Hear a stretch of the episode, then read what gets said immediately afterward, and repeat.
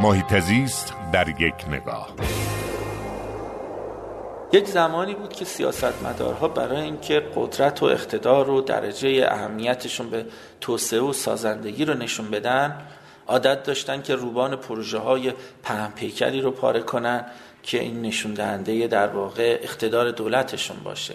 به همین خاطر اغلب سیاستمدارا دوست داشتن که در کنار یک سازه سیمانی پهن مثل صد عکس یادگاری بگیرن یا یک کارخونه بزرگ.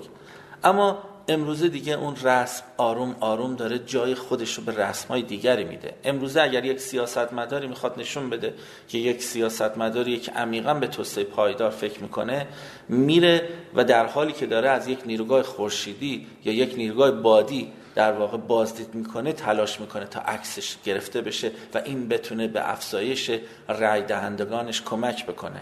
من امیدوارم این رسم در ایرانم راه بیفته. به جای اینکه وزرا و سیاستمداران سر و دست بشکنن برای اینکه یک صد مخزنی دیگری رو رونمایی بکنن و افتتاح بکنن بریم به سمت افتتاح نیروگاه های خورشیدی، نیروگاه های بادی، نیروگاه های جزر و مدی و زمین گرمایی و یادمون باشه که راه رستگاری ایرانیان از محل استحصال انرژی های نو میگذره. ما با مستقر کردن سلول های فوتوولتایک در یک سوم مساحت ایران می‌تونیم انرژی یک سال همه مردم کره زمین رو تأمین بکنیم و این یک مزیت استثنایی و بیرقیبه که خداوند فقط به مردم ساکن در فلات ایران ارزانی کرده و ما باید نشون بدیم که قدر این نعمت رو می‌دونیم.